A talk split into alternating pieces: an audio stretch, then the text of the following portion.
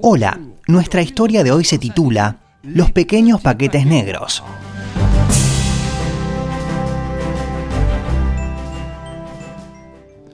Echando toda vuestra ansiedad sobre Él, porque Él tiene cuidado de vosotros. Primera de Pedro cinco siete. Tantas cosas, tantos pensamientos pueden oprimir el alma del hombre. La pérdida de un trabajo, las preocupaciones de la vida, una situación familiar difícil y tantas otras cosas todavía nos impiden disfrutar de la paz de Dios. Señor, te suplico, ayúdame a mantener mis ojos puestos en ti. Un servidor de Dios cuenta cómo su madre, cristiana, pero de naturaleza demasiado sensible, se preocupaba por todo y por nada. Él intentaba convencerla de que atormentarse a sí misma también era un pecado, pero en vano. Ella sufría, incluso antes, por males que nunca llegaban. Una mañana, en el desayuno, ella apareció con su rostro radiante. Su hijo le preguntó el motivo y ella le contó el sueño que había tenido. Una gran multitud, de la que ella formaba parte, caminaba por una grande y larga ruta. Cada persona parecía cansada, ansiosa, y casi todas llevaban un pequeño paquete negro que parecía muy pesado.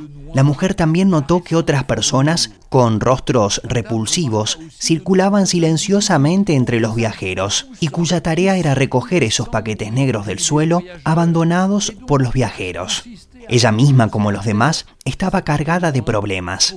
De repente, levantando los ojos, vio a un hombre con un rostro luminoso que se inclinaba tiernamente frente a cada viajero para consolarlo.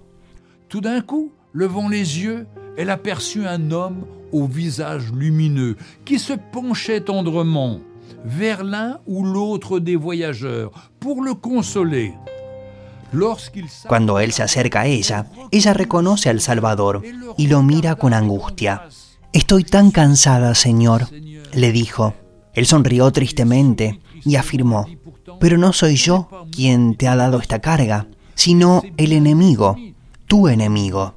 Suelta este paquete lejos de ti y niégate a tocar otro, así sea con la punta de tus dedos. Tu ruta será más fácil y caminarás como si te llevaran cargada». Luego él la tomó de la mano y una paz indescriptible llenó su corazón al soltar el miserable paquete negro.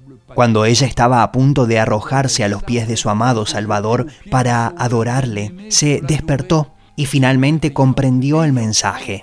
Desde esa noche memorable, fue liberada de sus preocupaciones por la fe en aquel quien controló su vida pasada y tiene en sus poderosas manos la presente y la futura.